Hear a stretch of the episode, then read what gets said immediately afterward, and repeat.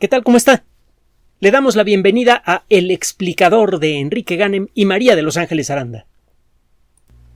En las últimas semanas y en más de una ocasión hemos comentado que apenas se comienza a juntar información estadística a gran escala suficiente para sacar conclusiones válidas, completas, sobre la efectividad de las vacunas.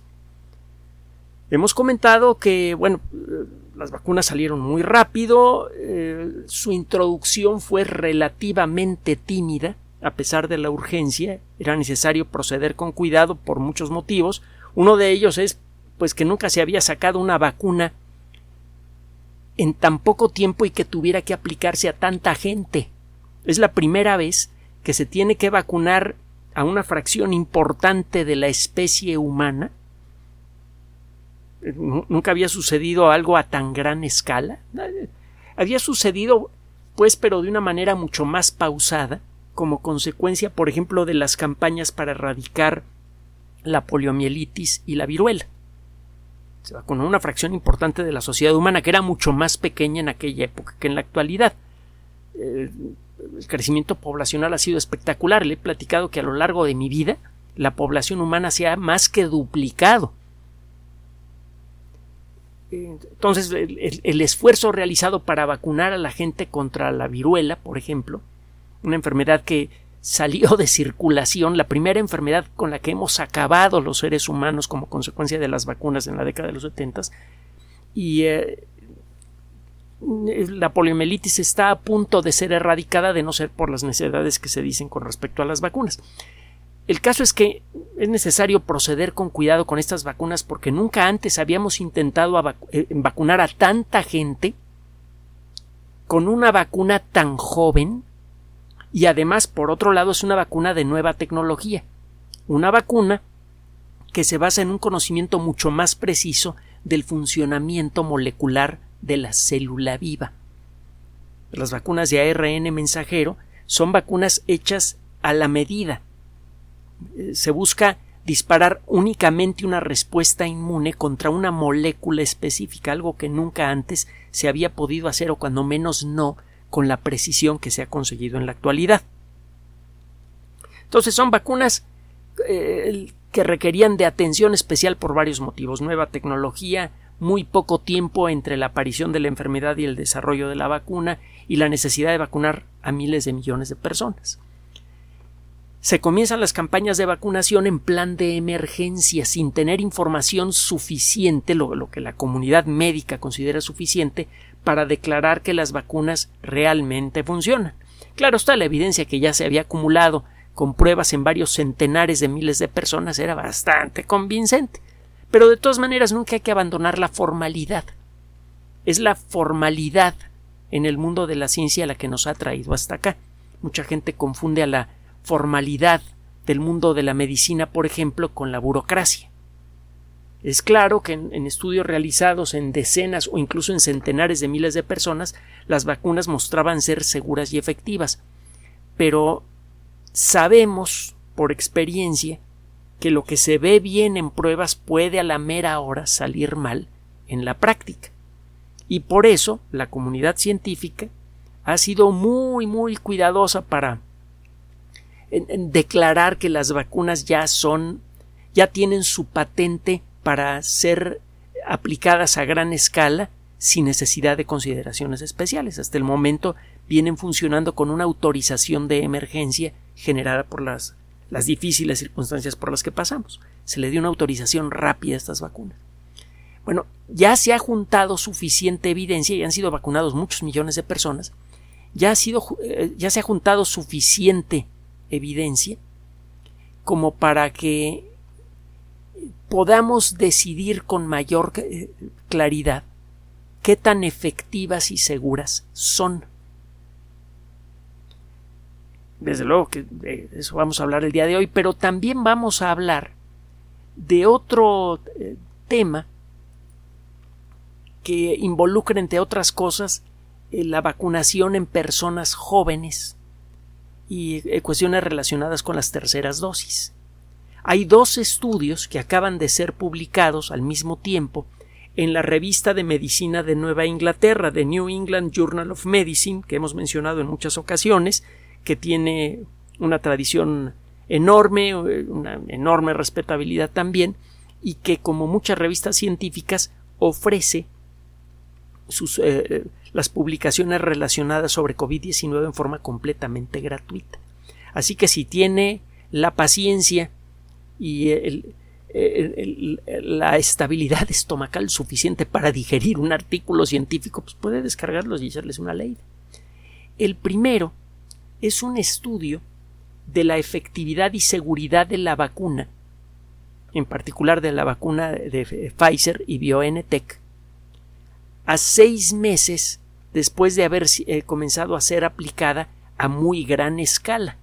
Se acordará que estas vacunas han ido eh, eh, han ido creciendo en su, en su ámbito de aplicación. Primero se aplicó en grupos pequeños selectos, luego en, en, ciertas regiones de algunos países y poco a poco ha ido, según se va cobrando confianza, según se ve que la vacuna realmente protege, que en las poblaciones vacunadas los contagios empiezan a disminuir, que las reacciones secundarias son en, prácticamente en todos los casos menores y fáciles de manejar, muchas veces más fáciles de manejar que otras reacciones secundarias que pueden llegar a producir algunas vacunas clásicas.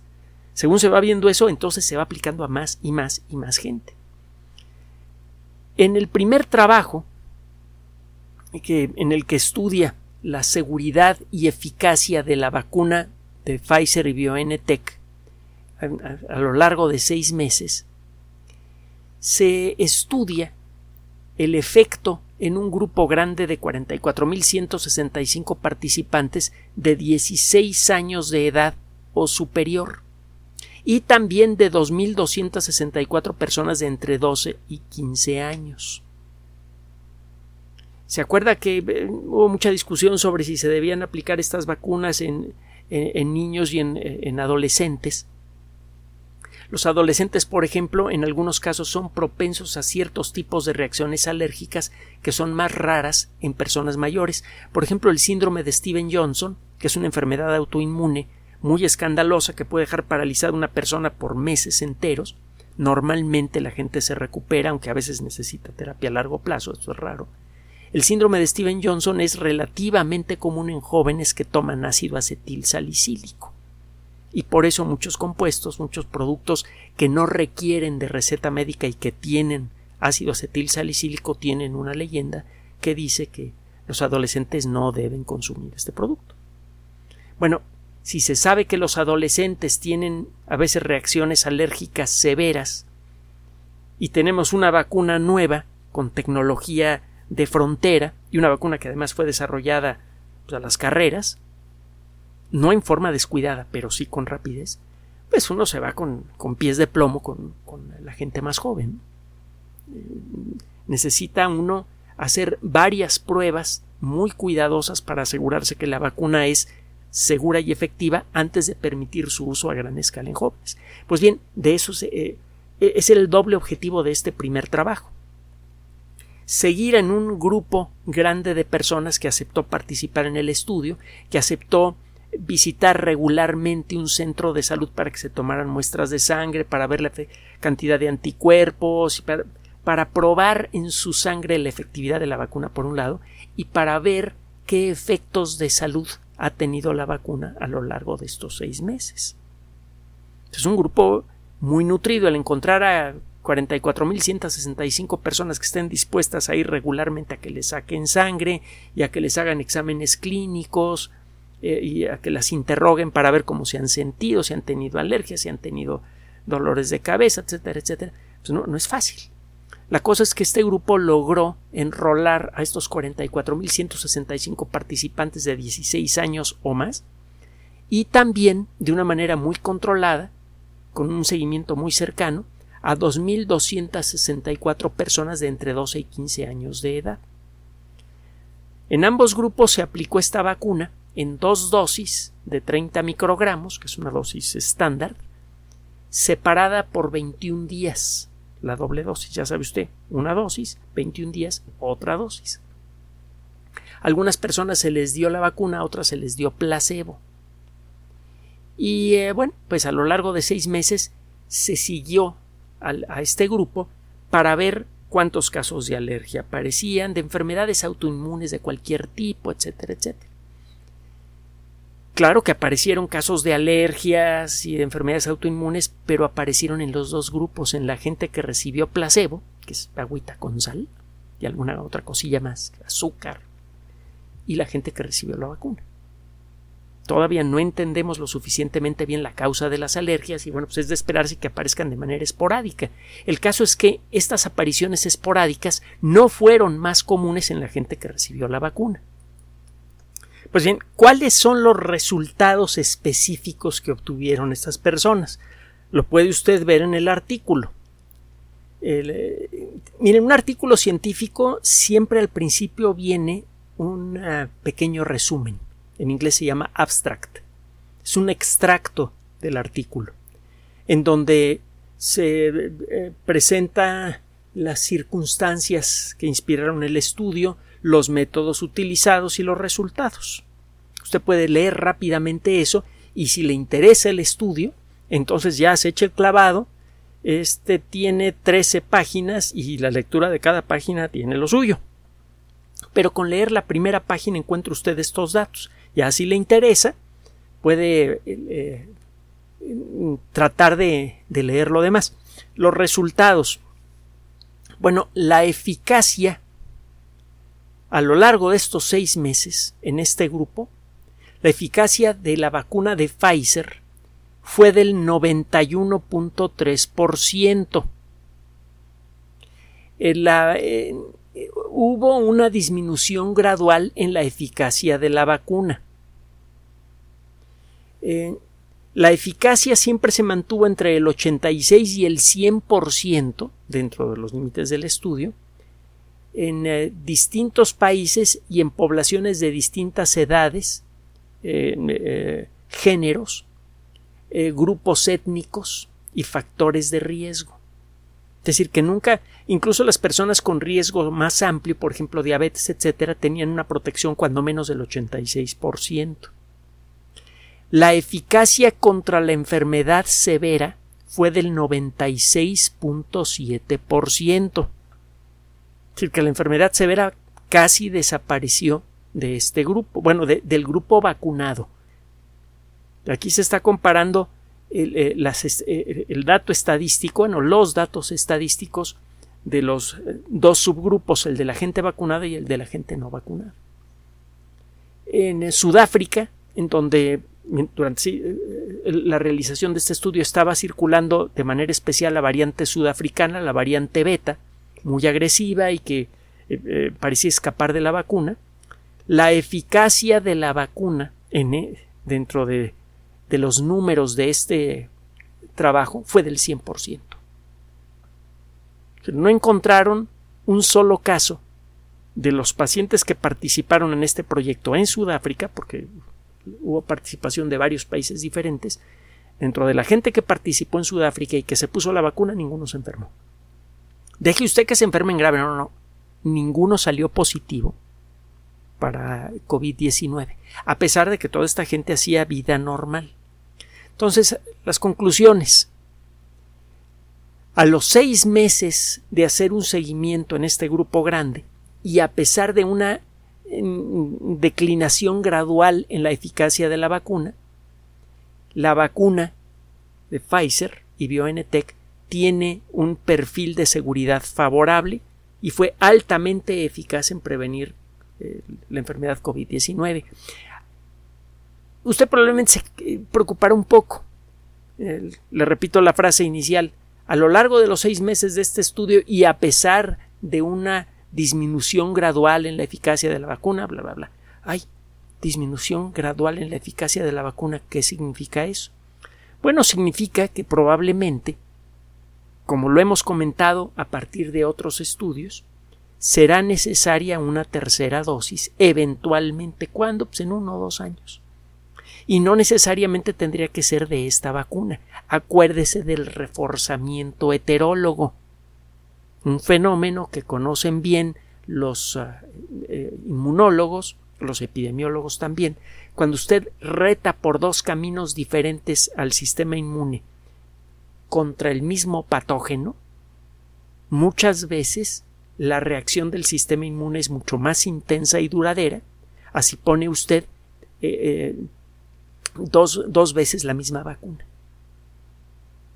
Usted pone un grupo de personas dos veces las dos dosis de la vacuna de Pfizer y un año después da alguna de las vacunas intranasales que están ya en desarrollo y probablemente la esto está por verse, hay que probarlo para este caso específico, pero eh, si, si usted hace esto es muy probable que la respuesta inmune sea mejor así da una tercera dosis de Pfizer dentro de un año. Ya eh, le hemos mencionado otros trabajos en donde el reforzamiento heterólogo funciona de maravilla. Entonces, primera noticia, la vacuna de Pfizer a que no sabe que funciona. A que no sabe que es más segura que casi cualquier otra vacuna que se haya aplicado a gran escala, porque los efectos secundarios son casi uniformemente manejables. Dolor de cabeza, dolor en el sitio de la inyección, cansancio, algo de fiebre que desaparece a los dos tres días. Punto. Los casos de anafilaxia, es decir, de reacción alérgica inmediata y grave que pone en peligro la vida, fueron eh, aparecieron en rarísimas ocasiones y eh, todavía tengo que ver un estudio en el que se busquen casos de anafilaxis en personas a las que les ponen un placebo. Desgraciadamente, estas reacciones anafilácticas, aunque son rarísimas, se presentan de manera esporádica ante cualquier cosa. Puede ser polen, algo que no va a ver usted en el aire. Puede ser una picadura de abeja o de tarántula. Déjeme decirle que las, las tarántulas son las cosas más feas del mundo y una picadura de tarántula duele hasta el fondo del alma pero normalmente no ponen en peligro la vida. Si va a necesitar, si el animalito es grande, va a necesitar atención médica para evitar necrosis del tejido y pues, tomar algunos medicamentos, unas cosas, y la próxima vez que ve, una araña, aunque sea chiquitita, se va a prender usted el techo. Pero las tarántulas normalmente son en ese sentido inofensivas. Hay gente, en raras ocasiones, que ha muerto de picadura de tarántula por la reacción anafiláctica, igual que por picadura de abeja o de hormiga. Hay gente que puede desarrollar reacción anafiláctica a organismos microscópicos, por ejemplo los tardígrados que están por todos lados. Entonces habrá que ver si los rarísimos casos de anafilaxis que podrían estar asociados a la vacuna en realidad no están asociados a algún otro factor. Pero el caso es que la vacuna es excepcionalmente segura, tiene una excelente cobertura y esto lo tomo de otros trabajos que hemos mencionado en el pasado, se puede generar un reforzamiento bastante importante con una tercera dosis. Y existe la fuerte sugerencia de que esa tercera dosis podría ser de cualquier otro tipo de vacuna contra COVID-19. Podría ser incluso una vacuna fabricada para estimular al cuerpo a defenderse de la proteína polimutante de la que hablamos ayer y en ese caso esa tercera dosis no solamente generaría una respuesta inmune muy fuerte contra SARS-CoV-2, sino contra cualquier coronavirus. Entonces, es la primera nota. La segunda nota que le vamos a presentar el día de hoy es más breve. Es, ah, está relacionada con este último asunto de la tercera dosis. En julio 30 de 2021 se, ah, fue, se aprobó la aplicación de una tercera dosis, una dosis de reforzamiento, en inglés es booster. Un booster es algo que da más fuerza, que aumenta, que da más poder o potencia a algo. Los, los cohetes laterales de combustible sólido que tenía el taxi espacial, por ejemplo, que ahora son muy comunes con muchos cohetes modernos, son boosters en inglés. Son cohetes de refuerzo que que agregan energía a la energía de los motores principales. Bueno, el 30 de julio de 2021, la administración de la tercera dosis de la vacuna de Pfizer en Israel fue aprobada para personas de 60 años o más y que habían recibido la segunda dosis de la vacuna cuando menos cinco meses antes. No se aconsejó ponerla con menos tiempo, con un intervalo de tiempo menor, por miedo a una reacción alérgica severa. Eh, hay una base de datos del Ministerio de Salud israelí que sirvió de fuente de información para este estudio. Es una base de datos con 1.137.804 personas de 60 años o más y que ya habían sido vacunadas en forma completa cuando se empezó a hacer este estudio.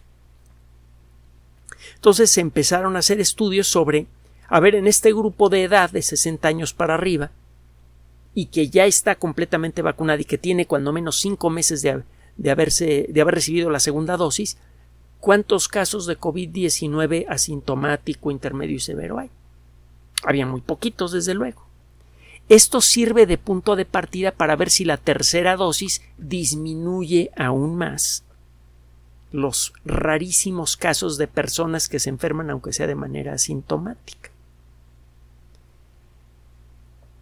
¿Cuáles fueron los resultados? Bueno, a 12 días como mínimo a 12 días después de haber recibido la tercera dosis, el ritmo de infecciones confirmadas, que podían ser asintomáticas, intermedias o severas, se redujo en un factor de 11.3. Esto es un número enorme. Tiene usted un grupo grande de gente vacunada. Son rarísimos los casos de gente que se enferma aunque sea de manera sintomática. Ese es su punto de partida. A este grupo lo divide en dos. A uno le da una tercera dosis de vacuna y al otro le da un placebo o no le da nada. Y luego compara los dos grupos. En ambos casos se trata de gente que ya tiene cuando menos cinco meses de haber recibido las primeras dos dosis. Entonces ya tiene usted un índice de enfermedad bajísimo. Son poquísimas las personas que salen positivas a SARS-CoV-2, a COVID-19. Bueno, pues en la gente a la que le dieron la tercera dosis, la reducción en el número de estos casos rarísimos fue de 11.3 veces. Y la frecuencia de la enfermedad severa fue 19, se redujo en un 19.5 en 19.5 veces, iba a decir 19.5% y eso sería un gran error. Se redujo en 19.5 veces, casi 20 veces menos enfermedades severas en el grupo que recibió la tercera dosis. Y a esto vuelvo a insistir, hay que considerar que la gente que nada más tenía las primeras dos dosis ya experimentaba un riesgo bajísimo, pero bajísimo, de tener la enfermedad severa con la tercera dosis prácticamente desaparecen los casos de enfermedad severa en este grupo de más de un millón de personas. Entonces, ¿cuáles son las conclusiones? Lo leo, lo traduzco casi directamente. El artículo, repito, lo puede usted encontrar en el New England Journal of Medicine y es un artículo que acaba de salir, que no le va a costar trabajo encontrarlo y descargarlo en formato PDF. En este estudio los participantes que tenían 60 años de edad o más y que habían recibido dos dosis de la vacuna BNT 162B2, es decir, de la vacuna de Pfizer, que habían recibido las dos dosis de la vacuna cuando menos cinco meses antes, encontramos que eh, la frecuencia de casos confirmados de COVID-19 y de enfermedad severa eran sustancialmente menores entre las personas que recibieron la tercera dosis de la vacuna. Entonces, junte usted los dos estudios y qué le dice a usted eh, todo este rollo. La vacuna de Pfizer y BioNTech funciona de maravilla. Tiene un nivel de protección enorme contra la enfermedad. No es perfecta, pero sí es enorme, ya de arranque. Funciona muy bien en gente desde los 12 años hasta más de 60 años. Realmente protege.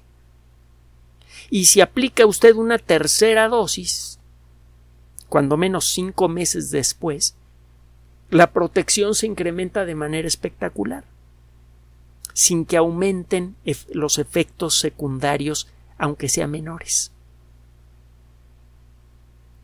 Esto significa que nada más con esta vacuna ya tenemos para ganar la batalla contra COVID-19. No hemos mencionado la vacuna de Moderna, AstraZeneca, Johnson y Johnson, etcétera, etcétera, porque no han sido publicados trabajos sobre el asunto. La vacuna de Pfizer comenzó a ser aplicada a muy gran escala en varios países, entre ellos Israel. Israel, por el tamaño que tiene, no tiene una población muy grande, por sus circunstancias, eh, hasta por cuestiones culturales, tiene un registro muy preciso de la vacunación que se le ha aplicado a la población. Y esa información es accesible para investigadores. Entonces es natural que salga un trabajo sobre la vacuna de Pfizer porque el lugar en donde se producen los datos con la calidad suficiente para hacer un trabajo eh, que ofrezca conclusiones creíbles, pues eh, eh, utilizó principalmente la vacuna de Pfizer. Pero hay evidencia, lo hemos comentado en otras ocasiones, que las otras vacunas tienen resultados muy similares. Entonces, con una sola vacuna, primera conclusión de este doble estudio, ya tenemos para ganar la lucha contra COVID-19. Aunque sea necesaria una tercera dosis, no importa. Y quién sabe si sea necesario. ¿eh? Todo, esto todavía está en discusión porque la protección que dan las primeras dos dosis es bastante buena. Si a esto le sumamos un poquito de disciplina, distancia social, eh, sana distancia, todo esto, un poquito de aislamiento social, con eso tenemos para acabar con la pandemia. Pero si eh, decidimos agregar una tercera dosis, vamos a tener resultados todavía más rápidos. Claro está, primero vamos a terminar de vacunar a todo mundo y una vez que prácticamente toda la población humana esté protegida, entonces ya hablamos de una tercera dosis. Es muy fácil alarmarse si busca usted información sobre las vacunas en donde no debe. Hay que insistir en esto porque mucha gente de veras cree en lo que sale en WhatsApp, en lo que ve en las redes sociales, e incluso lo que se llega a decir en algunos medios de información masiva más tradicionales. O no se hace la investigación suficiente o la información tiene tendencia, no lo sé. Y no, francamente, no tenemos ni tiempo ni hígado para ponernos a explorar estas noticias mal presentadas para tratar de dilucidar por qué se dieron mal. Lo que le puedo decir, eh, figurativamente hablando con los documentos en la mano, los tengo aquí en la pantalla de la computadora, y usted podría tenerlos también, ya le dije de dónde sacarlos. Lo que sí le podemos asegurar es que las vacunas funcionan muy bien, que son muy seguras. Y con la misma facilidad le decimos que la sana distancia, el, el, eh, eh, el aislamiento social y las demás medidas que nos piden las autoridades de salud sí funcionan. Entonces hágale caso, por favor, a quien debe hacerle caso. Y sonríe. Hay motivos para estar tranquilos con respecto a nuestro futuro contra COVID-19. Vamos a ganarle a esta pandemia. Gracias por su atención. Además de nuestro sitio electrónico www.alexplicador.net, por sugerencia suya tenemos abierto un espacio en Patreon, el explicador Enrique Ganem, y en PayPal, el explicador patrocinio por los que gracias a su apoyo sostenemos este espacio. Puede usted descargar gratuitamente estos audios en formato MP3 en Spotify y en iTunes como El Explicador sitio oficial y en SoundCloud como El Explicador y con formato de video en YouTube en El Explicador sitio oficial. Recuerde nuestras redes sociales de siempre, Twitter Enrique-Ganem y en Facebook Enrique Ganem sitio oficial, El Explicador y los grupos que usted ya conoce. Finalmente, el explicador siempre somos María de Los Ángeles Aranda y Enrique Ganem. Gracias.